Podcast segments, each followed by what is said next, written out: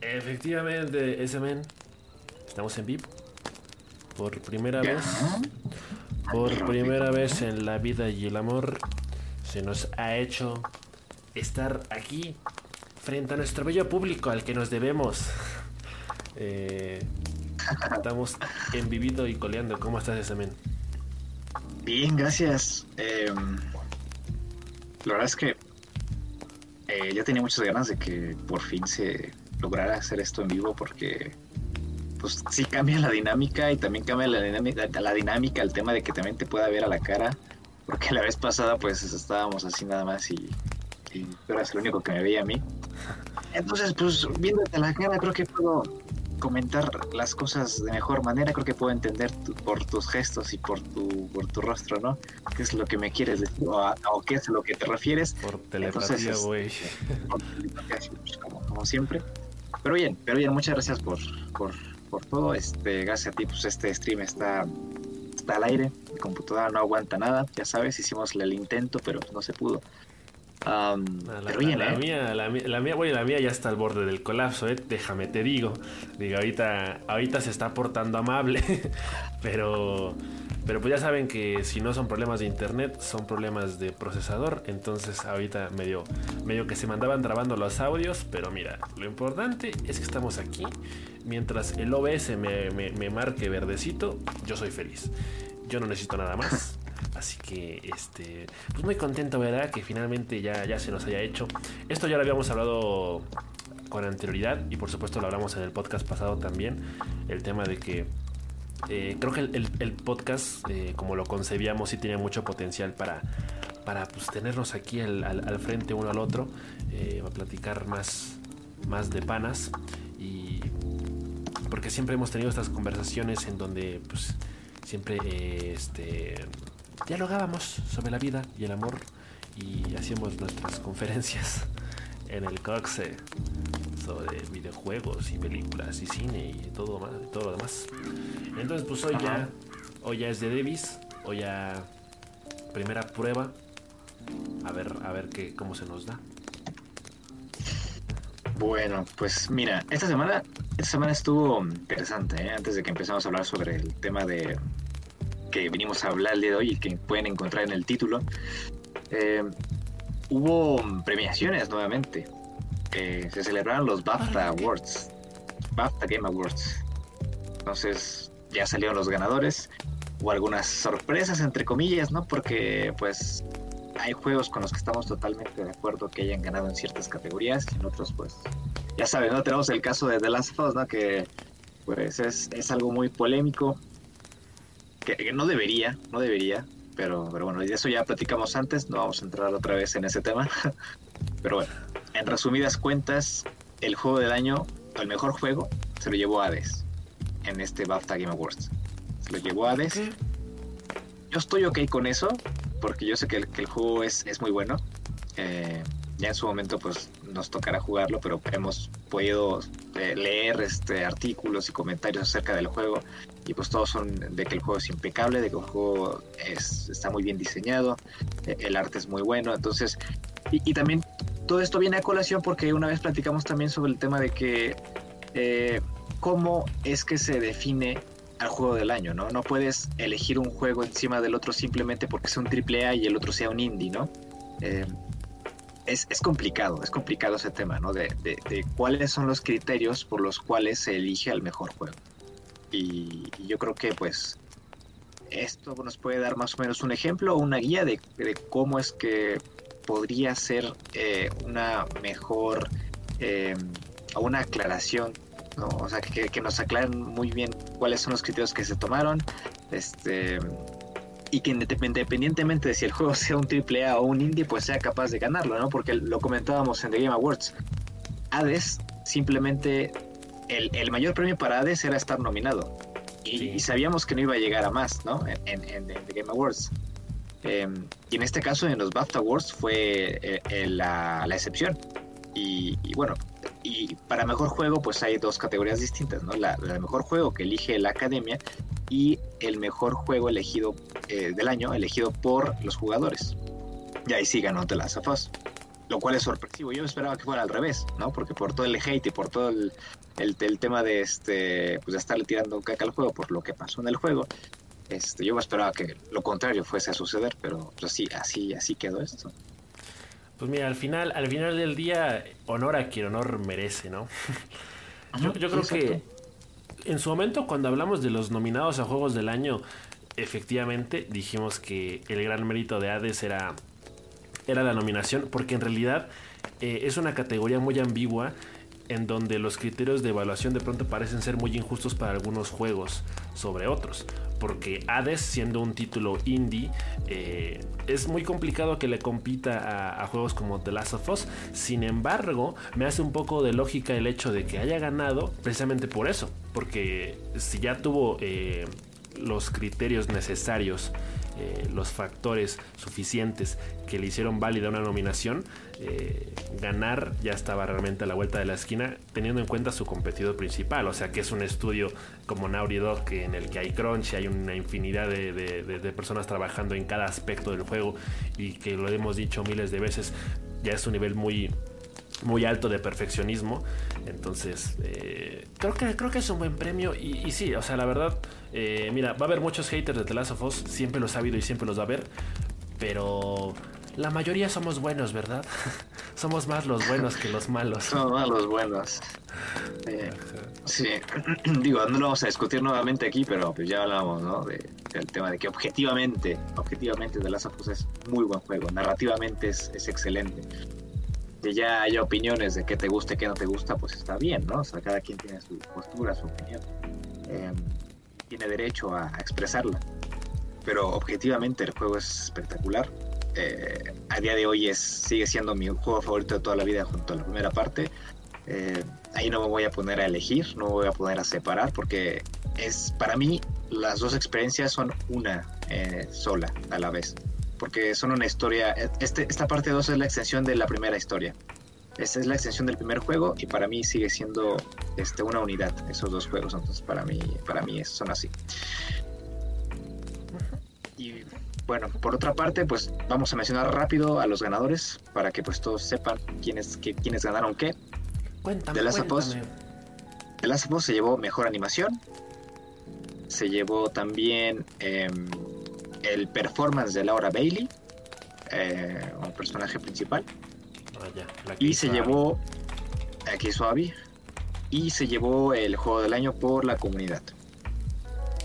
Ahora Hades se ganó el mejor juego elegido por la academia, se llevó eh, el, logro artístico, se llevó eh, diseño de juego, se llevó eh, el performer de en un rol de apoyo por Logan Cunningham que protagoniza.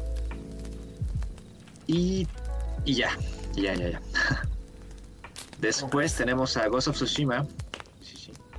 A Ghost of Tsushima se llevó el logro de audio.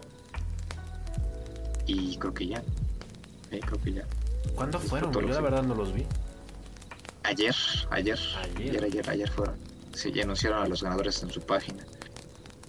Después Sackboy a Big Adventure salió recientemente para Play 5, si no mal recuerdo, fue, se llevó este el juego británico, mejor juego británico, el Sackboy, y se llevó eh, mejor juego familiar. Y ya está. Y luego tenemos a Carry On, que se llevó mejor juego debut. Eh, sea of Tips se llevó a mejor juego envolvente. Animal Crossing se llevó eh, un juego más allá del entretenimiento lo cual está muy bien, ¿no? Ya, ya sabemos del, la importancia que tuvo el juego a lo largo de estos meses y por el tema de la pandemia y el tema de las relaciones sociales.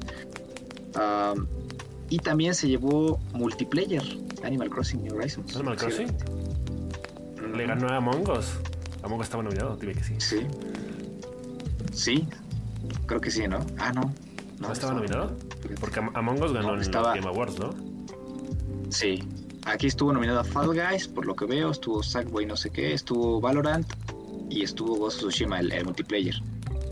Y otro por ahí que no reconozco, es que nada más aparecen las imágenes. mejor música, Miles Morales.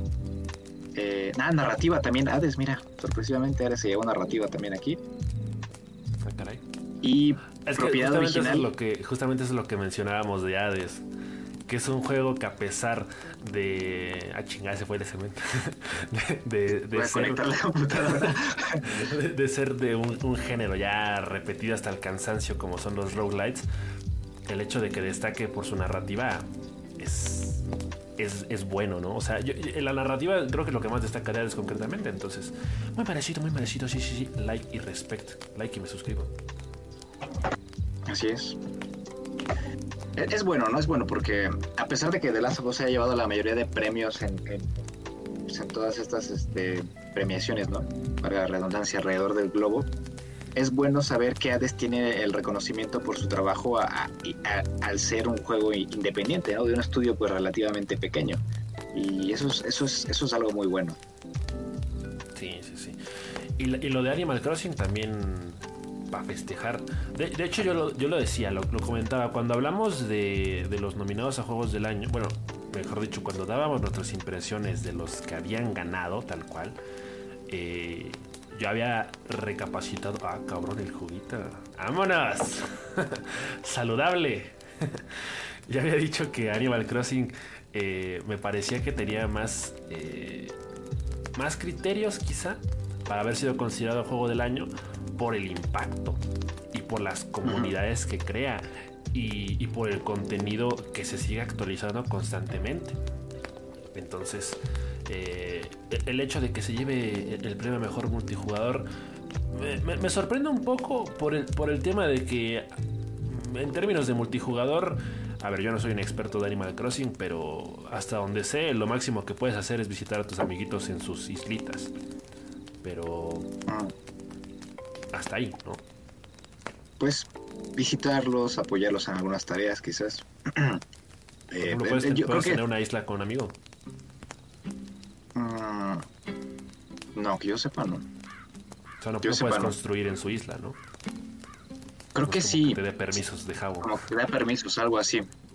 Ajá, creo que sí. No estoy al, tanto porque pues, realmente no lo puedo jugar, pero me parece que sí. Pero yo creo que el tema, más, más que nada el tema de multijugador más que nada por el impacto social. Eh, porque muchas personas, y, pues no dejarán mentir los números del juego de Animal Crossing, eh, pues muchas personas compraron este juego para poder sentirse acompañados en soledad por el tema de, la, de, estar, de estar encerrados ¿no? en casa. Y Animal Crossing es, es una muy buena eh, oportunidad, más que nada por su aspecto, por lo lindo que es, eh, por la paz que te puede llegar a proyectar. Entonces yo creo que esa es más que nada la, la, parte que yo creo que fue importante para hacerlo elegir eh, como mejor juego multijugador por el impacto social que tuvo. Yo, ese es mi, ese, es mi, lo que yo creo. Sí, tal, cual fue el, juego de la pandemia, o sea, el, el juego que eh, a mucha gente la acompañó en esos momentos de ansiedad, soledad y depresión. Por eso es tan bonito, por, lo que significa, por lo que para mucha gente pudo representar el año pasado. Digo, nosotros ya lo repetimos hasta el cansancio, ya nos cansamos de llorar, ya, ya se nos quedaron secos los lagrimales porque no lo hemos podido jugar tal cual. Pero hemos visto gameplays, eh, tú has jugado otras ediciones del juego, las precuelas. Eh, entonces, creo que sabemos mucho de lo que este juego representa. Así que, pues qué bueno, qué, bueno que siga marcando tendencia, que siga este, dando golpes de autoridad en la mesa y de una forma eh, tan simpática, tan alegre. Sí es. Continuamos, tenemos a um, Kentucky Road Zero TV Edition como nueva propiedad intelectual.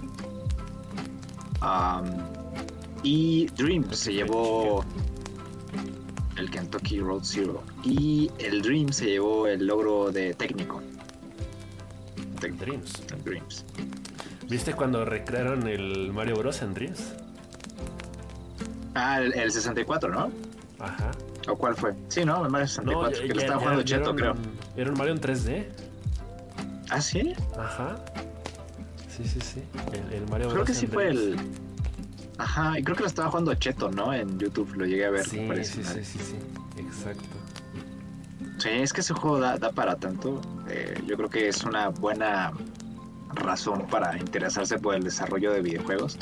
y pues con herramientas pues más al alcance de las personas que no pues no tienen ese conocimiento técnico ni de programación ni nada de esto y yo creo que ese es el, el tema pues más importante en el juego porque si no logras tener ese logro técnico no, no, no puedes acercarte igual de bien como lo harías si, si tuvieras esa calidad para, para, que las personas puedan interesarse por el juego y desarrollar lo que lo que deseen en la plataforma pues que la verdad es es un, eh, es un videojuego slash aplicación que, bárbaro. O sea, realmente. Como el RPG Maker. Sí, sí, sí. Pero. Pero incluso más completo, porque, o sea, literalmente eh, el nivel de personalización al que llega es ridículo. O sea, el, hecho de que se puedan recrear eh, todas estas cosas de, de los juegos de Mario o de cualquier otro juego con tanta fidelidad es de locos de locos. Y obviamente eh, es un juego para experimentar, eh, Es un juego que para los que saben de desarrollo de videojuegos, para ellos es Navidad, cuando juegan el Dreams. Y, para los que somos casualones, que estamos interesados pero no le sabemos mucho al Chipost, pues yo creo que también es un gran juego que habrá que probar alguna vez, ¿no? Yo digo que sí. Mañana, si se puede. Sí, sí, mañana yo creo. Ojalá que sí. Yo creo que es uno de esos juegos que sí, en su momento cuando estés en, descuento a 20 pesitos en Play 5, este, cuando te lo incluyan pues, en el PlayStation. Cuando te lo, cuando lo incluyan en el pad o, te lo regalen en el Play at Home, está rico. Que hablando de juegos regalados, amigo. Uy, uy, uy, Julio regalado, ¿qué tenemos? Julio regalado. En este caso es marzo regalado. Eh, estuvieron regalando varios juegos, incluido el, el Ratchet Clank, que estuvo ya, se fue, pero estuvo durante tres semanas, parece. Todo marzo. Ya, ya se fue. ¿No lo, bajaste? no. Ay, amigo. Debe estar hasta el 31. Pues, según yo ya no está gratis. Ah, no me digas eso, güey. Porque ahorita ya aparecen los demás. De, cualquier forma hay buenos juegos, o sea, no te vayas a, poner triste. Yo sé que pues, pudiste haberte ahorrado una, una buena lana, ¿no? Este, bajando el Ratchet Clank para jugar después la segunda parte, pero hay buenos juegos.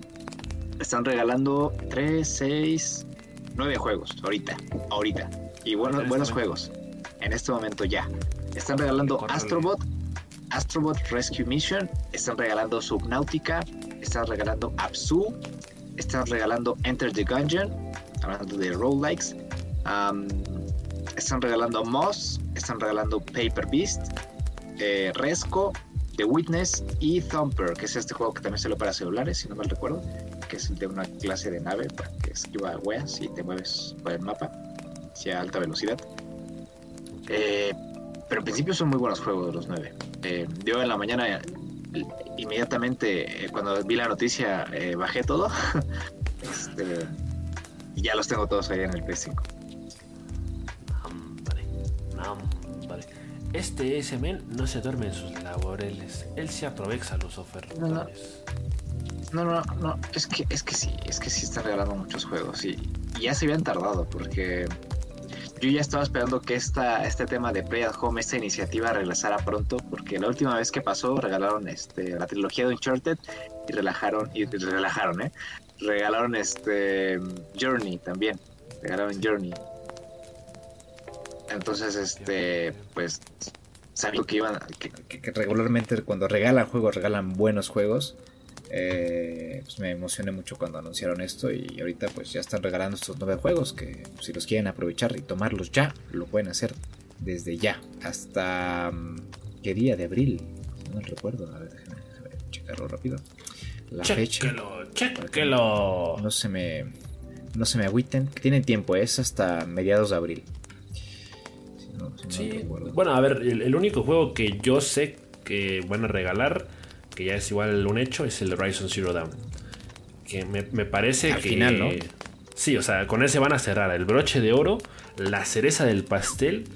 Amigo, o sea, el, el Horizon Zero Dawn de verdad. O sea, si, hay un juego que tienen que bajar de todos, mira, todos están muy bonitos y lo que quieras.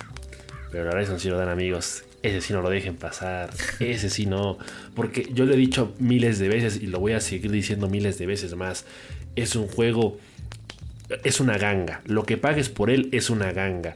Porque es un juego que te puede dar más de 100 horas de gameplay. Y, y aún así es rejugable.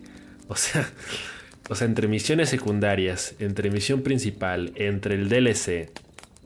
Es un juego que no se acaba nunca y que visualmente es hermoso, buena banda sonora, eh, buenos personajes, Eloy es entrañable, eh, las mecánicas de combate son muy buenas, el, tema de, de, la cantidad casi infinita de armas y de municiones que puedes utilizar, joyita el Horizon Zero Dawn, entonces ese sí, me lo bajan por favor, me ponen recordatorio en el calendario. Tarea. Esa sí es tarea. Para llevarse a casita. Sí. Incluso lo van a regalar con el DLC, con The Frozen Wilds. Para que veas. Entonces, yo, lo voy a bajar porque no lo tengo en digital. Entonces, si yo voy a comprar la PlayStation 5, la Play 5, la Play 5, eh, sí iba a decir este, como el, el video de PlayStation. PlayStation 5, Gamer Pro. Gamer este, entonces, si consigo la versión digital, pues ya tengo la versión digital del juego y se actualiza este, gratuitamente. Entonces, pues, épico. Pues hay que aprovechar, hay que aprovechar ese, ese regalazo que nos están haciendo los amigos de Sony. Ya aprovechen ya los juegos que quieran, tomen, tómenlos ya porque no les voy a pasar como a Perruski que se pierde el Ratchet and Clank. Em, y pues ya, esas son las noticias, los titulares de esta mañana. Eh, y si quieres pasamos al tema principal, que es bastante interesante, bastante importante y creo que relevante por la serie de películas que se vienen y series que se vienen desarrollando para los videojuegos. Entonces, adelante, por favor. Bueno, damas y caballeros del jurado. Eh, ay, cabrón. Cámara, no me quites tu cámara, güey. ¿Qué haces? se pues, rompió el SBN. ¡Ayuda!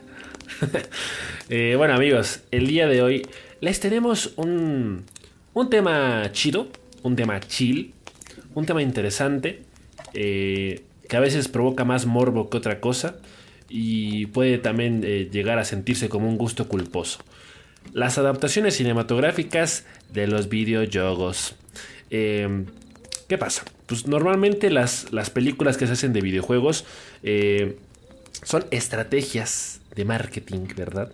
De las grandes corporaciones que básicamente tienen la intención de llegar a un público más extenso, porque ven que tienen un proyecto que es una joyita y que a lo mejor tiene una cantidad inmensa de fans alrededor del mundo, pero eh, están dejando de lado a los fans que pues a lo mejor no son tan eh, gustosos de jugar videojuegos y que prefieren una historia más digerible en un formato más casual, que no implique quebrarse tanto la cabeza.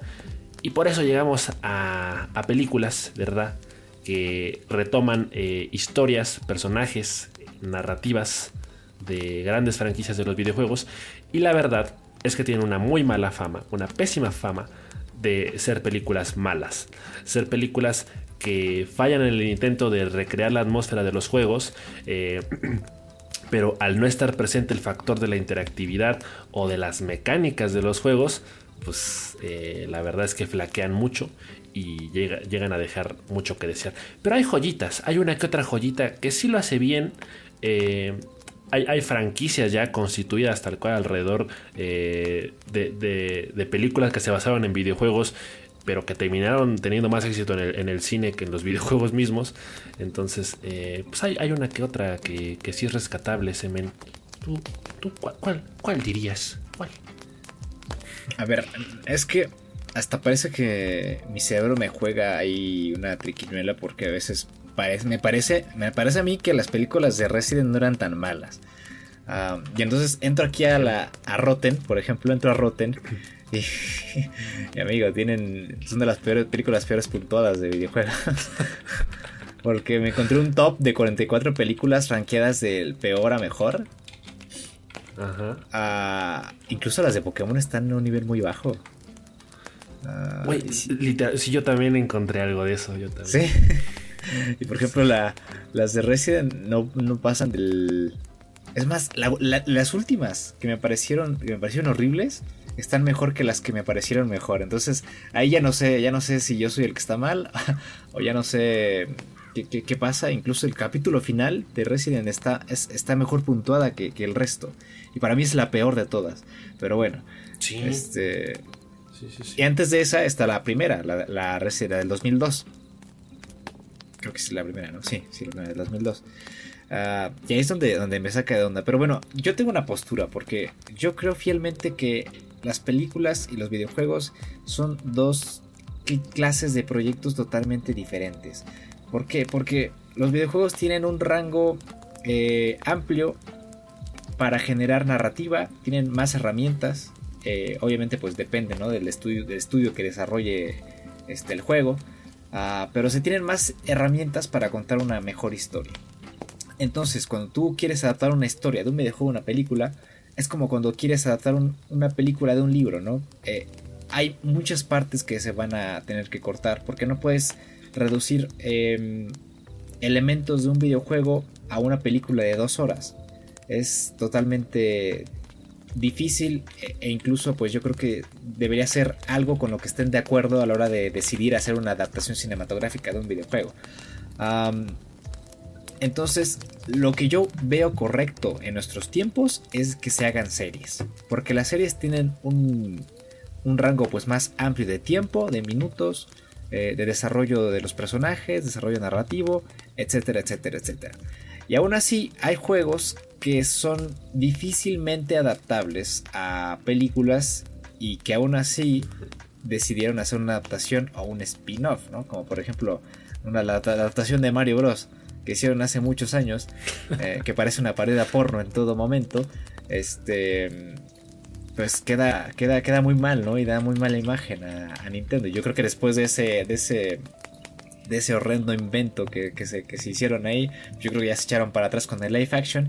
Y pues ahora eh, sabemos que van a hacer una película de Super Mario animada. Entonces ahí es cuando, ya encuentras un poco de sentido, ¿no?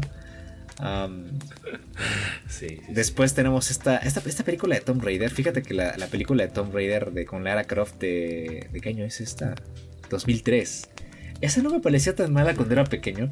Ah, pero después me puse a ver el trailer en la mañana y dije, nada, sí es malísima, amiga. Ah, y pues te pones a comparar con el personaje del videojuego. Y pues hay, un poquito ahí de diferencias, ¿no? Eh, el desarrollo del personaje y, su naturaleza. Eh, y, aquí la hacen así como muy al, estilo de, Kill Bill en algunas escenas. Se me hace como que, el, tipo de acción es más tirar al dinamismo, al, al, al, John Wick femenino. Bueno, John Wick pues, sale después, claro, pero más, o menos, ¿no? Con ese corte me, quiero, quiero decir. Entonces, pues tienen que modificar, tienen que modificar muchas cosas o tienen que contar historias completamente diferentes o alterarlas. Como por ejemplo ahorita en el caso de The Last of Us de la serie, acaban de anunciar que muchas cosas van a ser muy diferentes a lo que, a lo que se, hizo en, el juego. Que pues está bien porque el juego por sí solo te cuenta una muy buena historia que es imposible replicar en una serie. Entonces tienes que contar más cosas, tienes que ampliar este, quizás algunos puntos de vista de algunos personajes. A mí me encantaría, por ejemplo, que hicieran un spin-off o, que empezaran a contar la vida de personajes del juego, ¿no? Como por ejemplo Tess, la vida de Tess antes de conocer a Joel, eh, Marlene, cómo llegó a ser la jefa de las luciérnagas, etcétera, etcétera, etcétera, etcétera, ¿no? Yo creo que cuando tú haces una adaptación cinematográfica o una adaptación de una serie, de un videojuego, es para ampliar el lore y para contar más cosas sobre el universo del juego. Sí, muchas veces el, problema de las productoras a la hora de querer hacer películas de videojuegos es que son muy ambiciosas y justamente tienen como la intención de de o sea, resumir todo en dos horas. el, el, hecho de abarcar la mayor cantidad de conceptos posibles de un juego en una película. O el hecho de calcar la misma historia que sale en un videojuego en una película y muchas veces eso provoca que se sienta forzado y hace que la gente no entienda nada. Yo, por ejemplo, tengo dos experiencias muy desagradables con películas de, videojuegos que fui a ver al cine.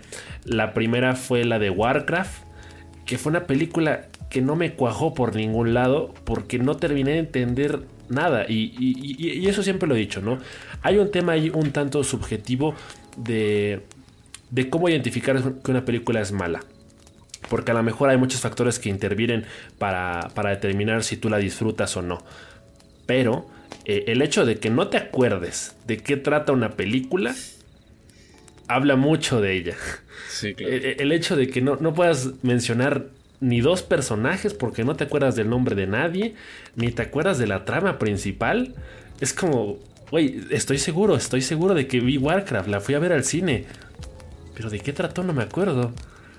Y lo mismo me pasó con Assassin's Creed, la película de Assassin's Creed con Michael Fassbender, que era como todo un concepto muy, muy futurista, eh, obviamente mucha acción, y que Michael Fassbender en realidad es un gran actor, pero al final de cuentas tampoco, no, sé de qué chingados eh, tratan. Y ahí es donde está el problema, porque en realidad yo nunca he jugado Warcraft y nunca he jugado Assassin's Creed. Pero justamente ese es el punto. Muchas veces se hacen películas de este estilo para llegar a un público nuevo. Entonces el acercamiento tiene que ser diferente. Eh, o sea, no, no, puedes tratar al público como si ya supieran de qué trata la película, o sea, como si ya supieran cómo funciona el universo en el que pretende sumergirlos.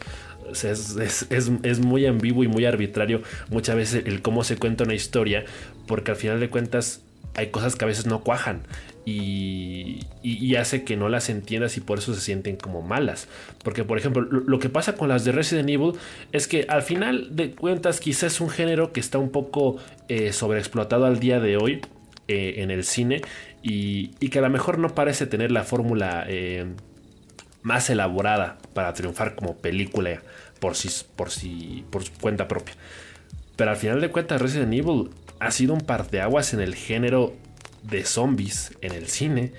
Y, son películas que aunque sean puedan llegar a ser malas, según la crítica, según expertos, según quien sea, eh, son entretenidas, cumplen su cometido, la historia la entiendes, hay un hilo que, igual yo también considero que la última película de Apocalipsis fue muy mala, eh, pero al final de cuentas te encariñas con el personaje, eh, al menos entiendes de qué va la cosa y, ya hay, muchas referencias que, mucha gente entiende. O sea, yo creo que a cualquier persona le puedes preguntar, eh, bueno, casi cualquier persona le puedes preguntar eh, qué es Umbrella y te van a decir que, es, ¿no? incluso aunque puedan por ahí venir troleos de que son los que están haciendo la vacuna del COVID o son los, que hicieron el virus, pero lo identificas y hay gente que lo identifica más por la película que por el juego.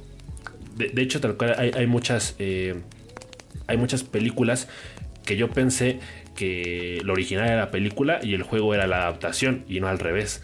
Entonces, es, medio tricky ese tema, ¿eh? Ah, caramba. ¿Como cuál o qué? Eh, con Silent Hill. Con Silent Hill me, pasó mucho que yo siempre juré que la original era la película y el juego era una adaptación.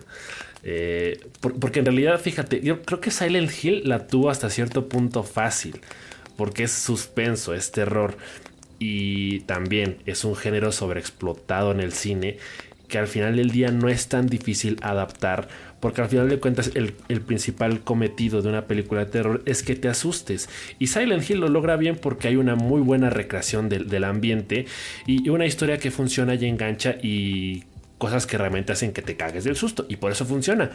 Entonces, de, hecho, cuando te metes a buscar las mejores adaptaciones de, de videojuegos a, cine, Silent Hill suele aparecer en los primeritos lugares porque a pesar de no ser el gran peliculón, logra tener identidad propia.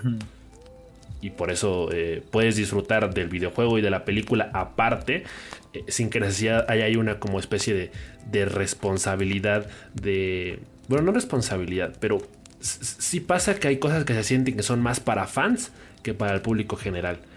Y eso es un error. y, eso es lo que también lo, que le va a pasar a, la serie de The Last of Us, ¿no? O sea, eh, ahí hay un, hay un, tema muy delicado porque parece que la línea es muy delgada de que si hay cosas que no se llegan a respetar del juego original, los fans se van a enojar. Pero al final de cuentas uno tiene que pensar más de forma más imparcial y pensar en, todos esos nuevos espectadores a los que la historia de Us va a llegar. Sí. sí, tienen que hacer eso sí o sí porque traer la misma historia simplemente a un live action sería un error, un error tremendo. Eh, no habría sentido, no tendría razón, como expliqué antes, porque la historia se cuenta de la mejor manera. Esa historia, esa historia en específico, esa historia ya se cuenta de la mejor manera imposible. O sea, mejor manera imposible que, la del juego. Imposible. Entonces, tienes que explorar otros, otros temas, tienes que explorar eh, quizás otros momentos temporales, este, tienes que explorar este, otros personajes, tienes que ampliar el lore, como dije, tienes que ir contando cosas nuevas porque pues llega un fan, llego yo y veo la misma historia, me voy a aburrir. Ya sé, qué va, ya sé qué va a pasar, ya sé en qué va a terminar, independientemente de que sea un live action o no. Eh, entonces, esa sí sería una gran decepción para mí, que, todo fuera igual, eh, lo cual pues ya confirmaron que no. Entonces, por ahí me da mucha esperanza eh, ese tema. y te digo, estaría genial que empezaran a expandir este, la serie de, de, HBO para otros personajes, para otras líneas, incluso con Abby este, etcétera, etcétera, etcétera, etcétera, con Dina, con todos los personajes del juego. Eh, y en cuanto a Resident Evil, yo creo que se van a redimir ahora con la nueva serie de Netflix que van a sacar. Eh, sale Leon. Eh, y, yo siento que el verdadero terror de, Resident del primer juego, la primera, la las sensaciones que de los primeros juegos van a estar de vuelta en estas películas. Porque yo creo que fue ese el gran error de las películas de Resident Evil en primer lugar. Eh, apostar más por la acción que por el terror. Eh, ver eh, que una bala en cámara lenta volándole los sesos a un zombie era mejor que la misma sensación de tener un zombie soplándote en la nuca, eso me pareció el gran error de esas películas. Y entonces, el tratar de regresar a ese terror, si quieres, este, no sencillo, es como un terror honesto, de un ambiente opresivo, de saber que hay personas que se comen a otras eh, y que por más que les dispares al pecho no se van a morir y se van a acercar lentamente hacia ti. Ese es el terror que quiero ver en esa serie.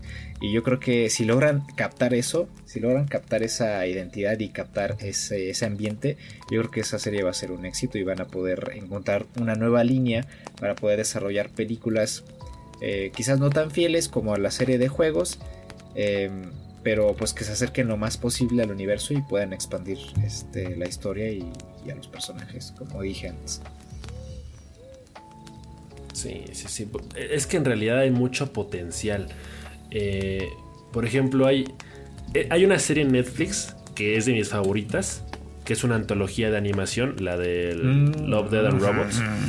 Que sí tiene unas historias, o sea, son como cortos animados, son historias de 10, 20 minutos de duración, cada uno con estilo de animación diferente, que son auténticas joyas, hermanos. Y yo de verdad siento que todos y cada uno de los capítulos de esa serie pueden tranquilamente dar para un videojuego. Entonces es, como pensar en esa cosa a la inversa, ¿no? El, hecho de que se puedan retomar, o sea, no tienes que recrear los mismos personajes ni la misma historia. O sea, en realidad puede ser más sencillo que eso. El, hecho de que retomes conceptos o, como bien dices tú, amplíes el universo, profundices más, es más que suficiente. Por ejemplo, un, hay, hay, un caso que a mí me encanta, que es este eh, corto de fans de Papers, Please. Mm. Ese, ese corto, amigo, ese corto es muy bueno.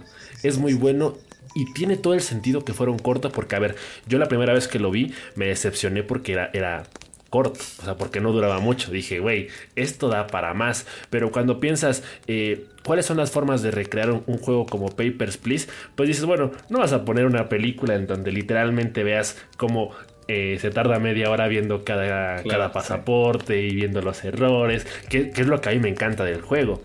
Pero eso no lo puedes poner en una película o una serie porque aburre. Honestamente sí va a aburrir. O sea, el, hecho de que en el corto se metieran más con el tema de, la vida del personaje. O sea, que ni siquiera, porque tampoco hay, hay, diálogo, o sea, respetaron mucho eso del juego original. Eh, recrearon la banda sonora de una forma excepcional, eh, que es lo que más me gusta de, de Papers, Please, de hecho. Y al final de cuentas, en pocos minutos recrearon todo el ambiente de un juego de forma muy exitosa. Entonces, ahora sí que hay, hay para aprender, ¿eh? Para aprender. sencillo, concreto, eh, Incluso las interacciones, yo creo que del, del, hombre de la garita y las personas que iban tratando de entrar, todo ese ambiente del juego, eh, lo captaron bien en ese, en ese corto. A mí me gustó muchísimo y me dejó con muchas ganas de que en una película o algo así, ¿no? Em, el tema de, por ejemplo, sacar personajes este, que atravesaron la garita famosos, como por ejemplo las prostitutas o el propio, este, ¿cómo se llama? El, que falsifica siempre la, el ID el Georgie, que apareciera el Jordi, Georgie y cosas así. Y andar más en eso estaría, estaría muy, muy bueno. Y que también ver esa parte de la parte, este, pues dentro de Arstotzka, ¿no? ¿Cómo es? O sea, si él trabaja ahí es porque vive en Arstotzka. Entonces puede ir viendo las relaciones entre ambos, este, la, ciudad que esté pues colindante a las personas que entran ahí, cuáles son sus motivos. Todo eso yo creo que pudo haber sido muy interesante. Y más que nada también el tema de de su relación con su familia, ¿no? Porque vemos que trabaja y, pues vive en un hogar miserable, mantiene a su, a su este, suegra, a su hijo, a su esposa, a su, toda su familia, tiene muchas responsabilidades. Entonces yo creo que es un personaje en el cual se puede profundizar mucho y creo que sí se puede crear una serie así, así de importante como lo fue ese corto que mencionas. Y, y lo mismo, ¿no? Pasa lo mismo de que esto es algo que puede ver cualquier persona que haya jugado el juego o no, lo va a entender y lo puede disfrutar. Porque es, agarrar una historia y, contarla desde un, desde un plano más general. Algo que cualquiera puede entender y, que al final de cuentas te puede interesar. Porque puede, puede pasar lo que a mí me ha pasado muchas veces, ¿no? De que eh, la película te genera el gancho para el juego. Entonces los que no lo hayan jugado después de ver el corto se van a quedar con ganas de más. Y, el juego lo hace muy bien en, en, recrearte esa sensación. Exacto. Es más el tema de sensaciones que el tema... así, e, el tema de la interactividad lo trasladas en un tema de sensaciones a una película, a una serie. Así es como tratas a, una, a un videojuego de la mejor manera, creo yo. Y ahorita que estaba viendo la lista cagadamente, las películas mejor la película mejor puntuada sobre videojuegos. Ajá. ¿Cuál crees que, cuál crees que es? ¿Cuál crees que es? Creo que ya sé cuál es. Pero a ver, a ver, dime tú. no, no, yo creo que estás equivocado. Sí, estoy, equivocado, ¿verdad? Creo que sí. Me vine muy arriba. La mejor película basada en videojuegos es Angry Birds 2. ¿Hay dos? Hay dos, yo no sabía. ¿Hay dos? yo no sabía. No me vengas con esas chingaderas, amigo. Le, le sigue eh, Detective Pikachu con 67% en Rotten. Y le sigue Sonic en tercer lugar. La de Sonic. Que, esperaba, que pensábamos que iba a ser un esperpento, que iba a ser horrible. Eh, le hicieron el cambio del personaje y resultó una película pues, pues buena, ¿no? Decente. Ah, pero sí, el primer lugar es de la segunda película de Angry Birds. ¿Cómo la ves? What Yo, hace poquito vi la 1. La, estaban pasando en la tele, no tiene nada que hacer. Eh, a lo mejor cabía en ese sí, momento. me queda, me queda claro. Me queda claro que no tiene nada que hacer. Pero, güey, qué mala película, de verdad. O sea, bueno, la primera, yo no he visto la segunda, no, no me puedo atrever a opinar. Capaz que lo hicieron mejor, ¿no? Capaz que sí. Ahora, también hay que estar conscientes de una cosa, ¿no? A veces uno se queja, pero es como de, güey, ya tienes pelitos en los huevos. Esto ya no es para ti. Te guste reconocerlo o no, esto es para un público infantil. Entonces, em, yo creo que si no me gustó Angry Birds es porque pues, yo no soy su público objetivo, claramente. Pero me parece que la forma en la que la película recrea las mecánicas del juego clásico de teléfono es ridículo. ¿Has visto la 1? ¿Has visto eh, cómo, cómo termina? Mira, eh, si no la han visto, perdón, se las tengo que spoilear. En realidad ni siquiera entendí la, historia, o sea, no, sé de qué iba, güey. o sea, la, veía, pero como que no prestaba mucha atención. Pero la parte final es recrear tal cual la mecánica de lanzar a los pajaritos en, las estas las resorteras para invadir el pueblo de los cerdos y literalmente romperles las casas. Y ya. O sea, ese, fue su desenlace, esa fue la forma en la que arreglan y en la que pasan algo de un videojuego, una mecánica, a algo visual en una película. Y es como que, o sea, aparte, yo, creo que no tenía sentido. Bueno, a ver, eh, cada quien va a encontrar la justificación que quiera, pero el tema de que tú le des una personalidad a personajes que no la tienen, porque los, los, personajes de Angry Birds en los videojuegos no tienen personalidades, eh, y de pronto tú se las creas forzadamente en una película para darles identidad, como lo que pasó un poco con Emoji, la película, que también pésima película. Eh, y, no tampoco termina como de, hacer clic con eso. Pero menuda sorpresa ¿eh? de la 2. Y fíjate que eso pasa muchas veces. Eh, el tema de que a veces no han hecho ni la primera y ya tienen confirmado una secuela. Es como de, güey, primero espérate si, si, la primera tiene éxito, ¿no? Angry Birds, por supuesto que iba a tener éxito porque su público objetivo son niños. Y, los niños seguro que la disfrutaron, le, hicieron la lloriquera a, sus papás y fueron al cine y la vieron. ¿Y cuántos niños no fueron a ver Angry Birds al cine? Que, no es lo mismo que pasa con Warcraft, que puede terminar resultando un, fracaso en, taquilla, porque a lo mejor incluso los mismos fans terminan siendo los detractores, los principales detractores de la película. Sí, sí, es, es complicado, es complicado este tema, porque muchas veces el, público objetivo pues son niños y pues no pueden tener, no puedes ahí eh, sacar este un tema complejo, ¿no? Ahí de, de, cualquier índole, ¿no? una película súper profunda, ¿no? Entonces, este, no puedes ahí ahondar más en eso. Y Angry Birds, Angry Birds, pues, pues qué. ¿qué historia puedes contar con estos este, personajes? Eh, yo creo que pues ahí el, el, motivo para hacer la historia eran los simples personajes, era su apariencia. Y entonces pues de ahí te creas una historia, ignoro cuál sea, eh, nunca he tenido ganas de verla, este, pero pues ahí está, Angry Birds, la mejor película de videojuegos hasta la fecha según Rotten, según Rotten, claro, habría que ver en IMDb y, pagaron? Y tú, sí, exacto, porque yo siento que, pues creo que la mejor, personalmente, que hemos visto así de, de videojuegos, yo creo que así ha sido la de Sonic, o sea, para mí. La que he visto hasta el momento. Porque incluso las otras adaptaciones, así como de juegos de acción, eh, pues aunque se despegan mucho de, la, de la esencia de los juegos a los que este, representan y terminan siendo otras cosas muy diferentes. Como por ejemplo, la, reciente adaptación de Monster Hunter no la he visto todavía, pero me puedo dar una idea de qué es lo, lo, lo, que, lo que pasa ahí. Porque me parece que de alguna u otra forma regresan en el tiempo. Si, si, si a ver si no estoy equivocado, corríjanme por favor. Este, o encuentran una clase de piedra y, traen a los monstruos de vuelta. El chiste es que eh, todo, eh, eh, el tema de que quieran actualizar todo y quieran este, aterrizarlo en un, em, en un mundo tecnológico y, moderno y todo eso me choca mucho me choca bastante. A mí me hubiera encantado que hubiese sido actuado así en un tiempo distópico en el cual se desarrollan los juegos de Monster Hunter no tener que conectarlo con el mundo en el que vivimos. Ah, yo desde ahí ya desconecté con la película, no, por eso no tengo ganas de verla en nada de esto. Ah, el único atractivo que veo es que pues Mila Jovovich es, una muy buena actriz de acción. Eh, en Resident pues, se la rifa bastante. Obviamente, pues ya hablamos del tema de Resident, ¿no? O sea, la acción no es algo que me guste tanto en Resident, eh, pero pues está ahí. Hay escenas buenas, no, no voy a mentir, hay, escenas que dije, ah, ha sido. Pero pues la mayoría de la película, pues digo, pues no, o sea, me hubiera gustado que se tratara la película o la serie de películas de una forma diferente.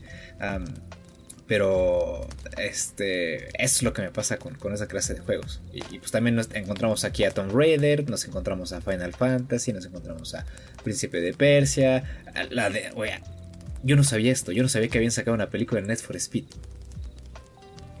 O sea, o sea, ¿qué es esto? Eh, ¿Qué más había por aquí? Super. literalmente, literalmente Net for Speed, fíjate. Yo, a ver, yo no soy hater. Son coches, son coches. Pero hijos de su puta. Son coches. Güey, no hay razón de ser de una película de Net for Speed. Porque ni siquiera dentro de los mismos juegos de Need for Speed, ni siquiera ahí importa la historia, amigo. Ni siquiera ahí.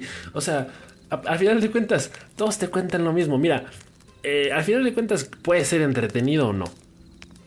A lo mejor la película puede tener identidad propia. Pero hay una diferencia. Rápido se Furioso entre que la tenga. Exacto. O sea, entre que la tenga y entre que fuera necesaria o esté justificada. Más bien. Entonces, pues, jeje.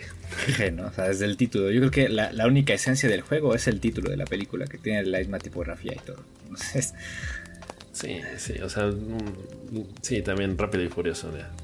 Igual hubo una, una película de Hitman que estoy viendo aquí. Hay dos. De, hecho, también con, Hitman me, pasó lo de pensar que primero vino la película y después el juego. Ah, yo, la de Hitman la fui a ver al cine, me acuerdo, en 2005 creo que salió. No me acuerdo en qué año salió. Pero sí la vi y me gustó recuerdo que sí me gustó, me, me, intrigó mucho la historia de, de, la mora a la que tenía que salvar y como que la defendía de los narcos, no sé qué. Estaba chida, tenía, tenía buena dosis de acción.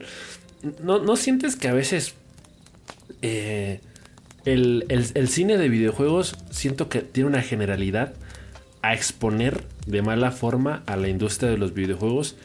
Eh, los dejan parados, ¿eh? Por, por, Sí. Por lo que hablábamos en, ocasiones anteriores, de que muchas veces eh, la mayoría de los juegos actuales eh, se centran en el first person shooter. Independientemente de la historia que cuenten o de las mecánicas, parece que todo siempre se resume eh, a disparos o combate. Entonces, cuando, cuando tú adaptas eso a videojuegos, entra en una amplia gama de películas del mismo género que está sobreexplotado y que al menos en el cine ya se siente genérico. Hay videojuegos que incluso a pesar de repetir fórmulas una y otra vez, siguen destacando por determinados aspectos, ya sea el apartado gráfico, las mecánicas, la narrativa o el sistema de combate lo que sea. Pero en las películas es más difícil distinguirlo. En, las películas se siente que es lo mismo, incluso aunque aunque en unas sean espadachines y otras sean disparos, se siente como que es lo mismo realmente. Sí, es que pues, es, todo es visual, todo es visual, eh, no hay interacción, entonces pues las mecánicas, este, todos los aspectos que acabas de mencionar pues no son plasmados, es como una abstención, es como desconectar un cable o cables de esa aventura o de esa experiencia y pues dejar la imagen nada más, o sea, es imposible. Es, pues digo que es imposible eh, tener el mismo impacto de un videojuego y de una película. Entonces, por eso te decía que las películas yo siento que son para expandir y para completar, complementar, más que, más que para representar fielmente. Esa es, la, clave, yo creo. Esa es la definición que estamos buscando. Y, yo creo que cometí un error. ¿eh? Yo, creo, yo creo que mis adaptaciones favoritas de, de, películas, ahora que lo mencionaste, lo de Silent Hill, son las de Silent Hill. ¿eh? Ahora, ya, ya que lo platicamos. Sí, hay, hay, creo que hay tres o dos. No recuerdo. No sé, pero dos sí son. ¿Sí dos? Dos sí hay.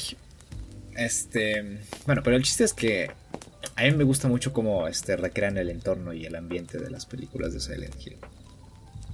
Eh, de eso a que haya ya completado un juego alguna vez en mi perra vida.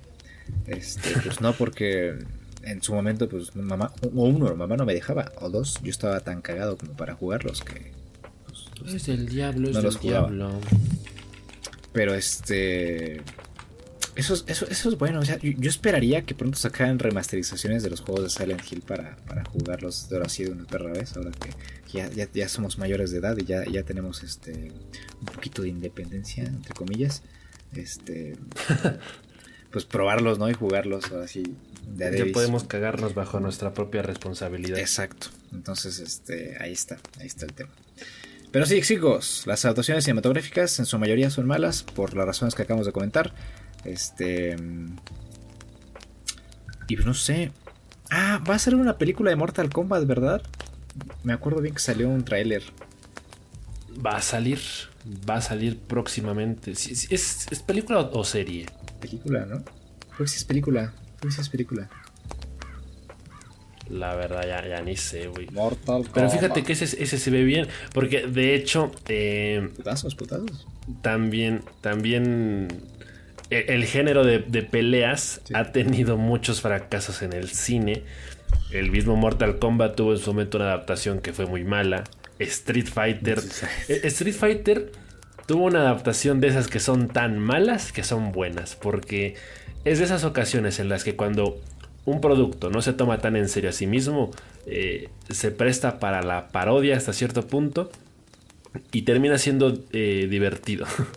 Entonces, aunque puede que tenga mucho humor involuntario, la película de Street Fighter puede ser buena, porque al final de cuentas, si, si, si te quitas de, encima todo lo que a ti te encanta de la, de, la, la, franquicia de videojuegos, puedes disfrutar la película porque en realidad se, eh, termina siendo muy amena. Sí, eso es lo que pasa cuando la película está muy mal. Pero sí, sí, sí. Pero pues, ¿qué te esperas? No? O sea, ¿qué te esperas de una película de, de peleas? Yo sé que Street Fighter, por ejemplo, por lo que sé, por ahora que he estado jugando el 5, pues tiene su lore, hay, cosas que contar de los personajes, tienen un background, tienen una historia, están relacionados de cierta forma.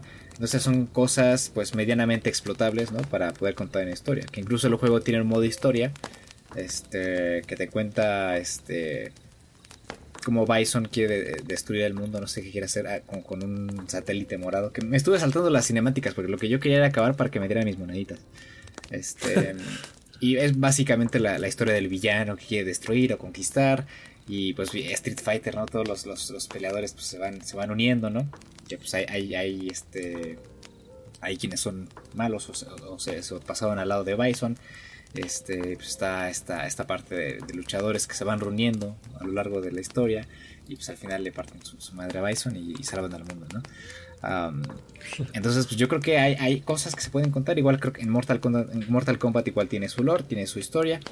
Entonces, como en los juegos no profundizan tanto en eso y la jugabilidad es el primer eh, pues, lo primero en lo que se piensa, ¿no? A la hora de, pensar en juegos de pelea. Yo creo que a la hora de adaptar una película, lo que salga es bueno, porque te van a contar o te van a ampliar eso eh, sin tener que estarlo planeando, porque pues saben que no hay otra forma que contar ese juego o, tratarlo más que contar una historia a través, pues, de sus personajes y pues claro que sí, pues los combates, las peleas y todo eso, porque no puedes poner una película simplemente de trancazos porque pues no no hay ninguna explicación. Tienes que tener ah, alguna razón para que las personas entren en combate y luchen entre ellas y ya está. Sí, sí, sí. O sea, por, ahí está la clave, ¿no?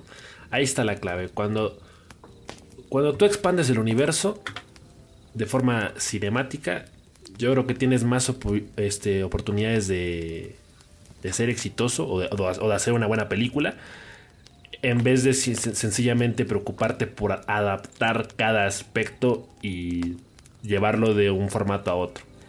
Porque queda muy forzado. Entonces, hay, películas que siento que no tienen razón de ser precisamente por eso. Porque cuando, cuando quieren recrear todo, cuando lo quieren dejar exactamente igual, es cuando se siente mal. Pero como dices, si al final de cuentas un juego no tiene la suficiente historia, a lo mejor una película o una serie sí se lo puede dar. Entonces expandes más eh, su universo. Por ejemplo, a, mí lo que me pasa con la película de Sonic eh, es un poco eh, raro. Porque, a ver, a mí la película de Sonic me gustó mucho. Sonic es mi personaje favorito de los videojuegos. Sonic Heroes es uno de mis videojuegos favoritos de toda la vida. Y, en general yo amo a Sonic y todo su universo. He visto varias de las series de, Sonic. Mi, favorita particularmente es el anime eh, de Sonic X. Eh, estoy actualmente leyendo los, los cómics de, Sonic, los, los clásicos de Archie. Me están gustando mucho, de hecho. Yo hice en algún momento fanfics de Sonic. Y fíjate que estoy encontrando muchas similitudes entre mis fanfics y los cómics de Sonic, ¿eh? muy curiosamente. Sin, sin planearlo me, me, salió algo bastante parecido. Pero el, punto aquí con la película es que al final de cuentas te están dando material completamente original. Eh, porque bueno, Sonic ya había aparecido en el mundo de los humanos justamente en este anime de Sonic X. Eh, pero lo había hecho con otros personajes. Eh, y lo había hecho desde otra perspectiva, o sea, se, abarcó la historia desde una perspectiva diferente, en pocas palabras, ¿no? Entonces aquí te dan personajes nuevos, te dan un trasfondo nuevo de Sonic que era cuidado por una por un búho o algo así, eh, como la de, Winnie Pooh, del bosque de los Cien que, es, eh, que es algo que nunca, creo que no, no, no es canon de los videojuegos, al menos hasta donde sé y creo que tampoco de los cómics. Entonces es inventarle una nueva historia eh, a un personaje. Y ahí es donde a mí me como que me hace un poquito de cortocircuito porque digo, bueno, creo que Sonic ya tenía muy buenas historias en los juegos y en los cómics, e incluso en, en, otras series, menos Sonic, este, Sonic Boom, por favor, eso no. Pero de ahí en fuera creo que había bastante material para, para retomar. Y en cambio hicieron justamente lo que ahorita estamos platicando, de que decidieron tener identidad propia, decidieron hacer, crear un nuevo universo, una nueva línea temporal. Y creo que está bien. O sea, también es una película principalmente para un público infantil, ya no es tanto para mí, pero igual la disfruté igual la disfruté. Eh, creo que hay, cosas que están muy bien empleadas eh, de las mecánicas de los juegos, como el tema de los anillos. Eh, creo que la, interpretación de Jim Carrey como el Dr. Robotnik también está muy a la altura. Entonces creo que en ese sentido es una, es una película que se puede disfrutar. tiene acción y vemos a Sonic usando sus poderes, que es lo importante. Y ya hay secuela, va a haber, va a haber secuela en donde muy probablemente vamos a ver a Tails, y no sé si a más personajes de Sonic, probablemente ya en, su, en su mundo. Vamos a ver si hay más, este, eh, más vistazos de, Green Hill. Porque la verdad, a mí la, a mí la primera me gustó, pero yo creo que es un, me gusta a secas, ¿no? De que cumple, pero, pero tampoco te gusta, pero no te encanta. La gran maravilla.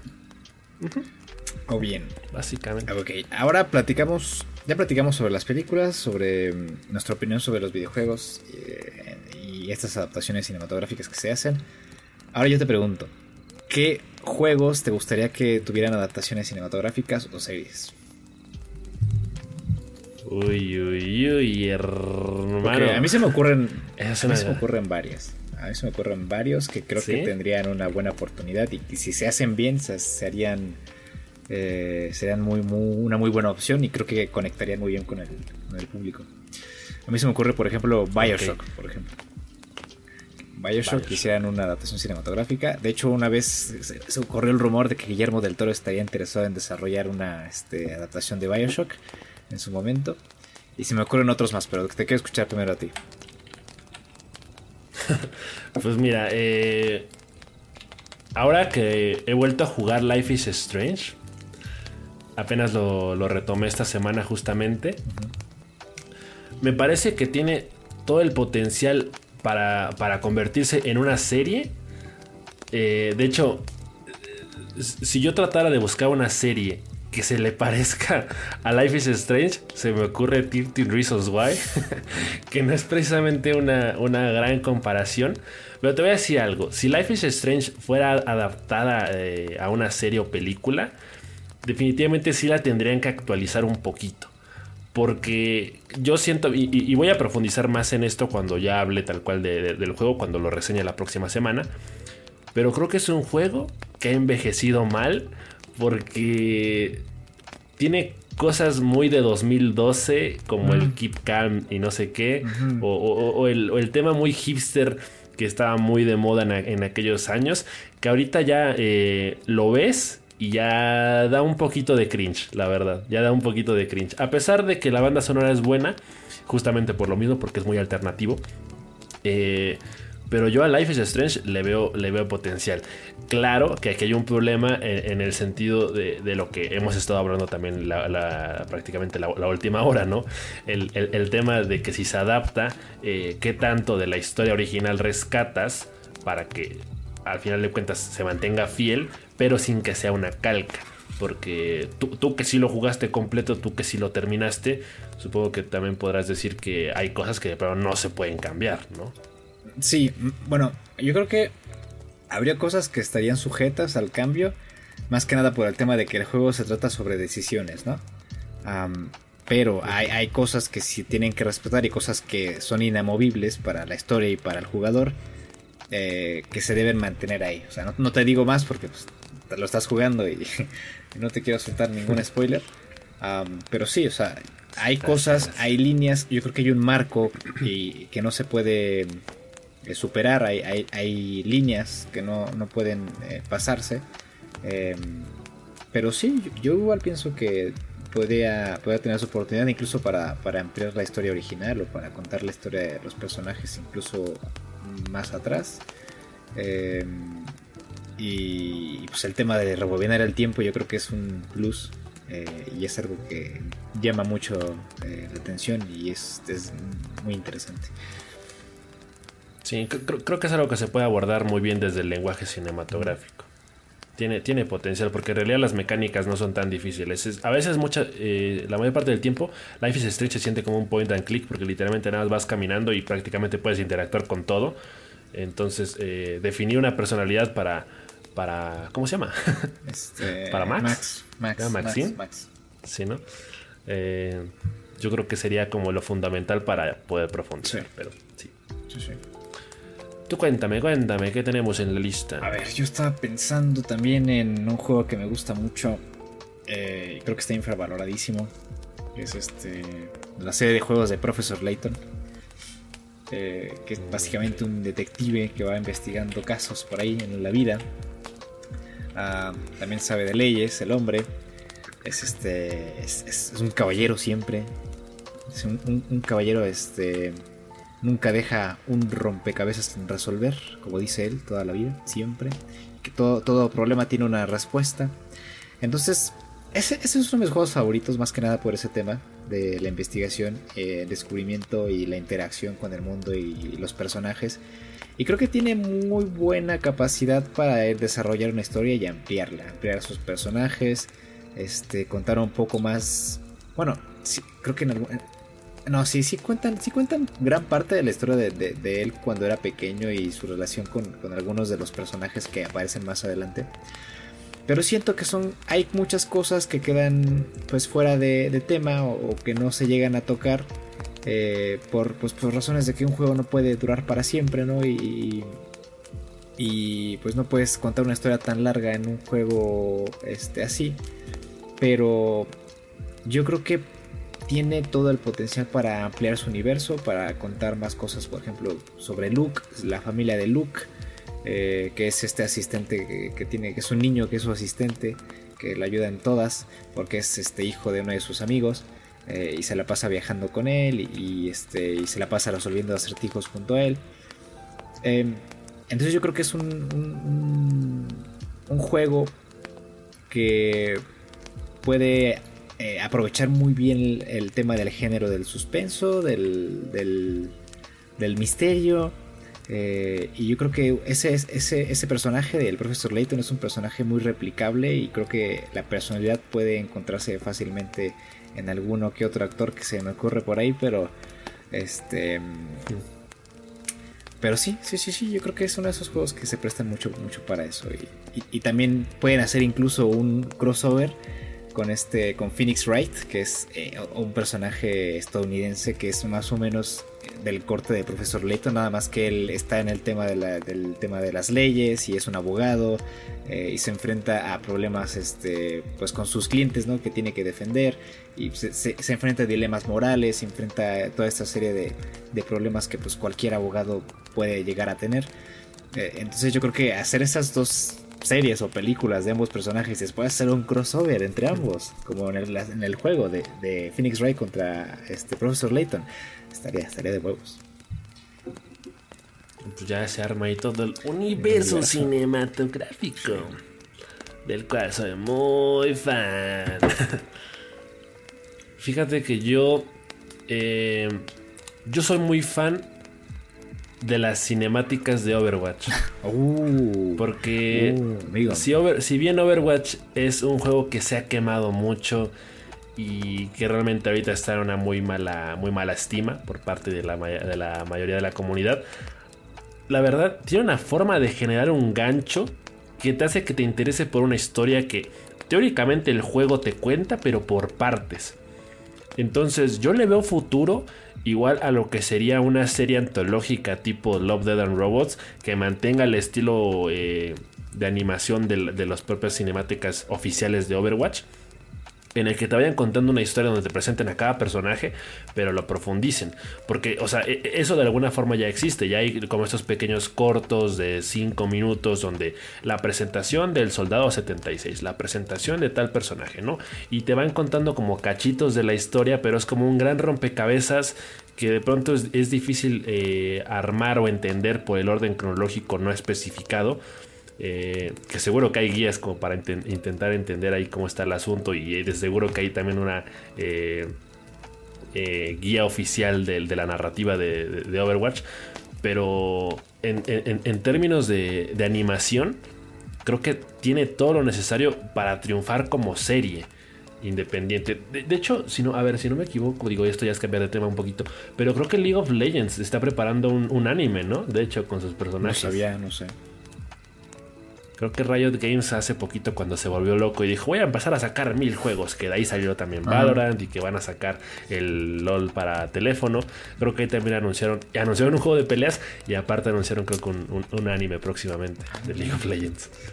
No, no sabía. Algo parecido debería ser Overwatch, digo yo. Pero sí, Overwatch tiene mucho potencial para eso, ¿eh? y se nota que tienen mucho, mucha calidad en el estudio y mucho talento para desarrollar esas eh, cinemáticas que visualmente son muy muy atractivas. O sea, ya con una simple captura de pantalla ya estás dentro. Ya estás dentro y ya quieres saber más. Eh, incluso una, una, vez, una vez hubo un día en el que estaba en YouTube y vi una recopilación de todas las cinemáticas de Overwatch vidas y por haber hasta la fecha. Y, ahí estuve, ahí estuve todo el tiempo. Duró mucho, un buen ratote ahí estuve viendo la cinemática, estuve viendo todo y quedé enganchado. entonces yo creo que contar la historia de Overwatch, el cómo se separaron, este, contar el porqué y contar eh, todo, todas las razones, todos los motivos de los personajes y sus lugares y sus relaciones, todo, todo, todo, todo, todo, todo profundizarlo y contarlo en una serie. Estaría, eso, es, eso idea millonaria, ¿eh? Em, no sé por qué no lo han hecho, ya se tardaron. Ya se tardaron, pero sí. La neta, sí, háganme caso. ¿Qué más? ¿Qué más? ¿Qué otra se te ocurre? Ya son todas es que importantes, me ocurrió, me ocurrió esa, me ocurría Bioshock. Porque a mí ahorita también se me ocurrió, ahorita que volteé a ver de reojo mi, estante, una adaptación cinematográfica de Shadow of the Colossus. Pero siento que corre el riesgo de, de hacer lo mismo que Monster Hunter o, que incluso que World World of Warcraft porque también hay un tema ahí delicado de cómo adaptas la mecánica, o sea, porque al final de cuentas eh, lo que encanta de, de, Shadow of the Colossus como juego es el tema de cómo matar a cada, a cada, este, gigante. cada gigante que es una responsabilidad ya que, te toca a ti mismo. Si te lo dan ya desmenuzado en una película, a lo mejor ya no tiene el mismo impacto. Pero, pero al menos la, idea de ver esos gigantes en, en pantalla. Ajá. Y, más que nada también saber un poquito de, de, la de dónde proviene el personaje principal, ¿no? Porque nos dan una idea, ¿no? Y, ese esos personajes que lo siguen. ¿Ya lo acabaste? No. no lo acabado. lo dejaste como a la mitad, ¿no? Pero maté a dos ah. gigantes nada más. Yo sin haberlo jugado mucho, nada más por el aspecto visual de, del juego y por esas cinemáticas introductorias que sí llegué a ver por cuenta propia, me parece que sí tiene potencial. Igual, no, sé por qué. Pienso que una serie de Animal Crossing podría tener potencial, ¿eh?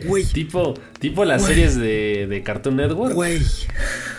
Güey, hay una película que no la he encontrado. Existe, existe una película de Animal Crossing, no la he encontrado, no la he encontrado. Llevo muchos meses buscándola. Si alguien me puede hacer el perro favor de ayudarme a encontrarla, porque no la encuentro, le beso las manos, las patas y todo.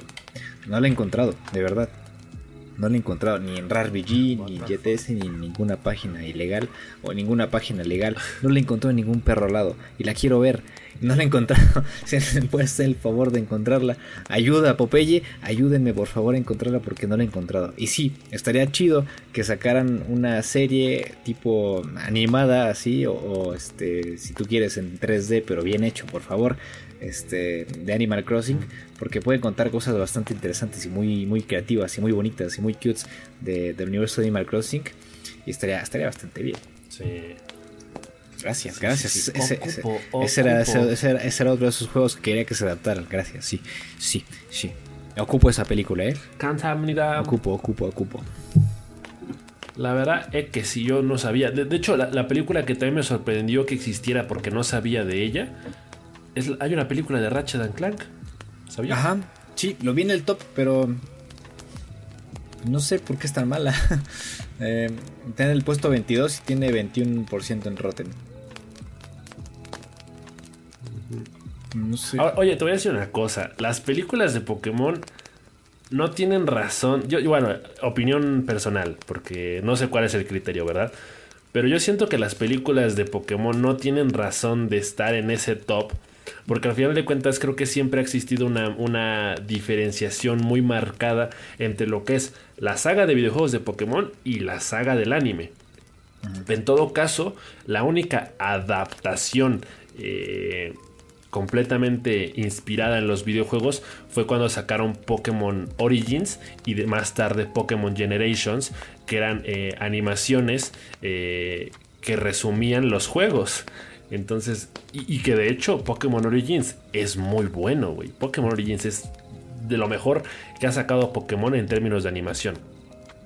Porque si bien es cierto que las películas están inspiradas, o, mejor dicho, el anime vino después de los videojuegos, cada cosa tiene, tiene su universo propio e incluso hasta tiene sus propias reglas. El, anime, por ejemplo, muchos muchos se quejan que no respeta las reglas de los videojuegos, como el, tema de, los tipos o las debilidades o mm. cómo evoluciona un Pokémon. Sí, sí. Eh, entonces, pues, me parece curioso que, se le considere. Pero en, todo caso, a mí me parecen muy buenas, ¿eh? O sea, las películas de Pokémon son mejores que el propio anime porque siento que que tienen como una parte más madura y emotiva. O sea, tan solo la primera película en la que se muere Ash y se hace de piedra y todos los Pokémon lloran y sus lágrimas hacen que resucite. Ah, ya. Épico. Sí. Clave. El Pikachu llorando. Ah, voy a llorar. Y, por cierto, Pokémon Detective Pikachu no la vi, pero. ¿Cómo? ¿Cómo? No la, no la vi, me, agarró de bajada. ¿Tú no lo viste? no andaba. No, se, estrenó cuando no andaba en los Méxicos. Eh, ah, sí, cierto. Pero no me dio ganas de verla, güey. Incluso al día de hoy no tengo ganas de ver Detective Pikachu. Porque, a ver, yo el juego de, de Detective Pikachu no lo he jugado tampoco. Y no sé, a mí el tema de, de que güey, sale Omar Chaparro, hay un par de actores que no, que no me agradan, el hecho de que Pikachu tenga voz y que sea Ryan Reynolds, no me encanta. Entonces, igual y soy muy hater el sin Pepe Macías. Y el Pepe, el Pepe Macías, güey. Mira, Omar Chaparro sale un ratito. Sale 20 segundos.